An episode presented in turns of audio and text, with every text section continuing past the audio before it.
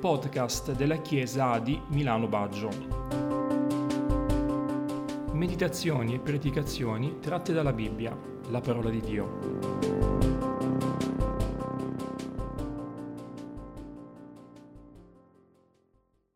Cari fratelli, pace, Dio vi benedica.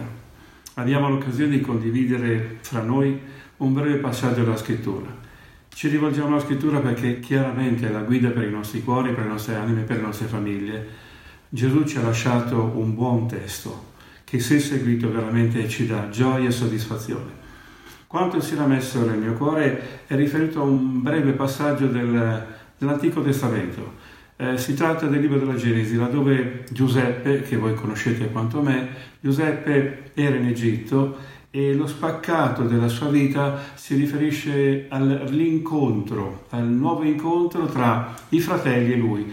Voi conoscete le peripezie di questo uomo, la sua prigionia, prima lo hanno venduto, poi la sua prigionia e poi quan piano si riabilita fino a diventare vice. E qui a questo punto io intervengo dicendo, leggendo quello che la scrittura ci consente di capire e leggere insieme. Eh, ma ora non vi contristate e non vi dispiace di avervi venduto perché io fossi condotto qua giù, poiché Dio mi ha mandato davanti a voi per conservarvi in vita.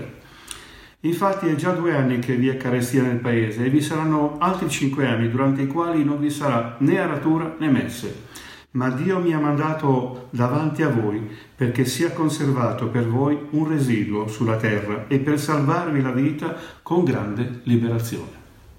Mi fermo qua. Eh, fratelli, consideriamo bene insieme quanto Mosè ci ha trasmesso. Eh, Mosè evidenzia questo brano, è carico di tensione ma anche di emozione. Pensate, ripensiamo un, un attimo a quello che stava accadendo.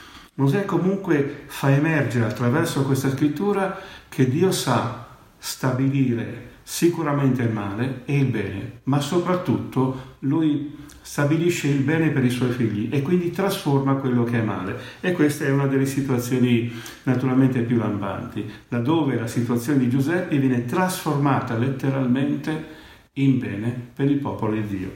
Ora, credo che la fedeltà di Dio, sulla fedeltà di Dio non, non abbiamo nessun dubbio e nessun pensiero recondito, ma vorrei così centrare un po' l'attenzione su Giuseppe. io vedo qui Giuseppe come messaggero. Lui è arrivato in Egitto, ha fatto il suo trascorso, ma in questo caso, in questo momento, lui è messaggero. Ora, la situazione è davvero difficile per lui, ma lui resta integro, cos- così come pure il suo messaggio. Il paragone o la sinergia con Cristo è immediata. Cristo è venuto sulla terra portando il suo messaggio, la sua persona era integra, il messaggio altrettanto puro ed era indicato e indirizzato a noi, ai suoi fratelli, ai suoi minimi. Grazie a Dio. L'altro aspetto che voglio considerare con voi è Gesù, pardon, scusate, è Giuseppe che perdona. E in effetti dal testo leggiamo che Giuseppe davvero perdona questi fratelli. Eh, l'occasione è, è, particolare, il fatto è, è veramente terribile, eppure lui perdona, perdona. E qui, anche qui, il parallelo con Gesù è immediato. Cristo perdona da subito il ladro sulla croce, ricordate?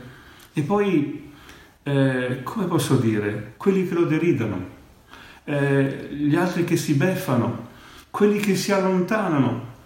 Ricordate, i discepoli lo lasciano. Forse qualcuno rimane inerme, inebetito di fronte alla morte del Signore, eppure lui perdona tutti. E il suo perdono non è cessato. Ancora oggi lui sta continuando a perdonare gli uomini che lo deridono, si prendono beffe di lui, non solo, quelli che incolpevoli, inermi non sanno cosa dire, lui perdona ancora il suo perdono è valido a tutt'oggi. Ancora oggi noi possiamo vedere di questo beneficio, il perdono di Dio. Altro elemento che eh, mi viene davanti è un Giuseppe che provvede per i suoi fratelli e in effetti li salva. Eh, leggo di nuovo il versetto dal testo che dice Dio mi ha mandato davanti a voi perché vi sia conservato un residuo sulla terra per salvarvi la vita con grande liberazione, con una grande liberazione. È particolare questo versetto, con una grande liberazione. Credo che il provvedimento di Giuseppe sia limitato al fattore umano in quel momento, eh, forse non aveva davanti a sé quello che sarebbe accaduto. Sarebbe accaduto che la discendenza del popolo ebreo di lì sarebbe partita, provvista di qualcosa di meraviglioso, del cibo che proveniva dal cielo. Ricordate Mosè nel tragitto nel deserto? Ecco Dio provvede del cibo dal cielo, provvede dell'acqua li accompagna, li guida fino a Canaan. E così Cristo fa con noi, provvede del cibo, sappiamo che Gesù è il pane disceso dal cielo, provvede dell'acqua e sappiamo che l'acqua della vita è la parola di Dio, ci guida costantemente, lo Spirito Santo ci fa da guida in ogni frangente, in ogni situazione. Che possiamo volere di più? Allora, questa provvisione non è semplicemente materiale, è eterna, fratelli miei. Noi saremo provvisti delle cose di Dio anche nel cielo noi saremo col Signore. Altro aspetto che mi piace sottolineare è, è Giuseppe che incoraggia. Questo è toccante. Giuseppe incoraggia i fratelli. È commovente la situazione, ma lui li incoraggia, Uh, solleva il cuore dei fratelli, li rianima, erano nel timore, nello spavento della probabile ripercussione dei loro atteggiamenti, dei loro fatti, invece no, Giuseppe li perdona li incoraggia a venire in Egitto, o meglio, a venire presso di lui. Qui il fatto che Gesù incoraggia è evidente e ho davanti a me diversi passaggi. Il primo fra questi è la donna emoroissa, ve la ricordate? Quella del flusso di sangue. Incoraggiata da Cristo, la tua fede ti ha salvata. È qualcosa di meraviglioso. Le aveva semplicemente toccato Cristo, gli era semplicemente venuta vicino, aveva toccato il lembo della sua veste e Cristo la incoraggia in un modo stupendo. E che dire di Airo, che ha perso la figlia e la frase rimane nei nostri cuori in, in modo indelebile, non temere, solo abbi fede. Sappiamo e conosciamo che questa fanciulla poi risorge e, e, via via ho davanti a me diversi altri personaggi. Eh, diciamo il pubblicano, ricordate anche lui, eh, era pentito, non alzava il capo davanti al Signore rispetto all'altro personaggio che non voglio citare. Era pentito, desiderava l'incontro con Dio, ma non aveva la forza, come molti di noi molto spesso non abbiamo la forza. Eppure Dio salva l'uno e trascura l'altro, perché quest'uno si era avvicinato a Dio nel modo giusto, con pentimento. Fratelli, credo che un briccio d'umiltà occorre a tutti. E in questo caso il pubblicano viene salvato. E ancora vi sono altri personaggi che a me piace non dimenticare. Riabilita una donna peccante, va, non peccare più, le riabilita. E il non cieco, pardon, il non vedente da sempre che recupera la vista. Io immagino la gioia, l'incoraggiamento che ha avuto quest'uomo. E che dire di Pietro? Pietro non è oppresso dal rimprovero quando incontra Gesù dopo il rinnegamento, tutt'altro, è rianimato, è riabilitato. Paolo ancora, Paolo compie qualcosa di meraviglioso, eppure, fratelli, vi ricordate, in tutti i modi vessato, quante volte in digiuno, quante volte in veglie notturne, quante volte dilapidato, in naufragi, in tutto quello che gli è accaduto se ne può scrivere libri, libri interi, eppure quest'uomo rimane saldo perché la grazia di Dio è con lui, è stato sollevato e lui ha finito il suo compito vincendo proprio perché Cristo gli è stato a fianco. Credo che così è per noi. Noi vinciamo perché Cristo è a fianco di noi. È Lui che ci incoraggia. Che dire ancora del salmista? Lui è sostenuto nella valle dell'ombra in un modo incredibile, lo dichiara apertamente e poi oltrepassa la valle della morte perché Cristo è con lui. Credo che queste parole ci debbano far riflettere e sicuramente l'abbiamo fatto. Mm, non vorrei concludere questo aspetto degli incoraggiamenti senza non ricordarvi di Giovanni, che ha la presenza del figlio di Dio. A un certo punto cede, cede, è, è come intimorito, eppure Cristo che dice io ero morto, sono risorto, sono il primo e l'ultimo, ho in mano le chiavi dell'Ades della morte e poi poggia la sua mano sulla spalla e solleva Giovanni. Credo che in questo momento il Signore voglia sollevare proprio te in questo momento, forse intimorito, tramortito da molte cose, forse nel dolore, nella pena di tutto quello che accade, ma noi abbiamo bisogno di questo Cristo che ci solleva da capo. Ora, porre sulla, la mano destra sulla spalla Giovanni vuol dire sono con te, ti aiuto, non ti preoccupare, ci solleva veramente non solo il cuore ma tutto.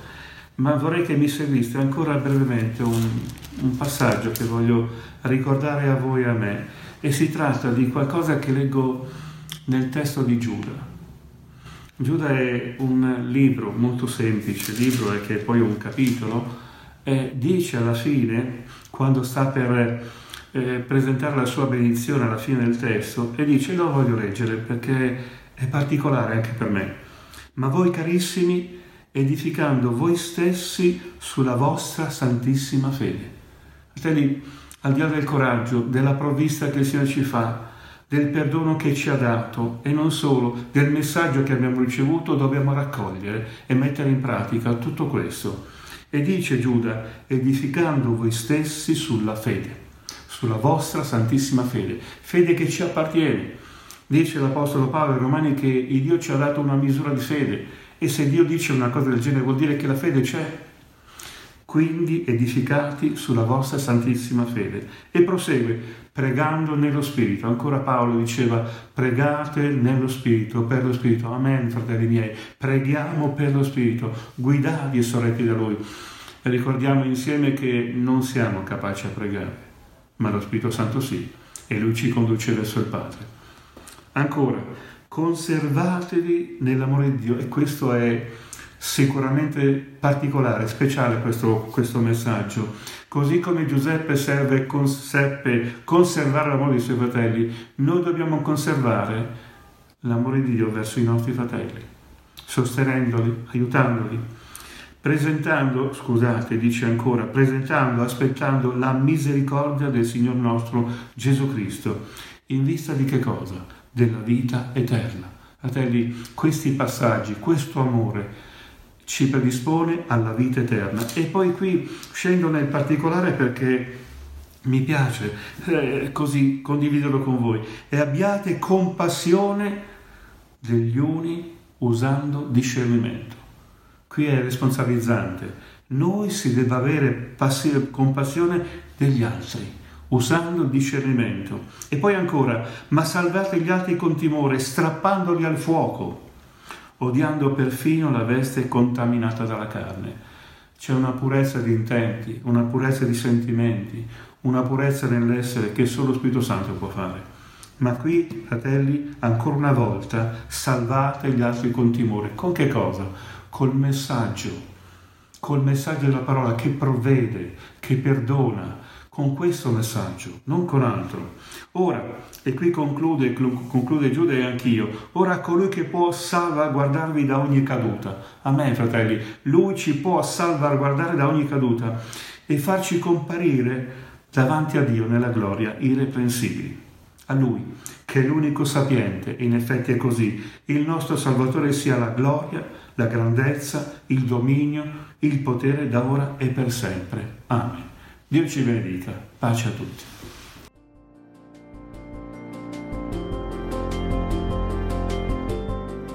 Per informazioni sui nostri incontri o per contattarci, visita il sito web aldimilano.it.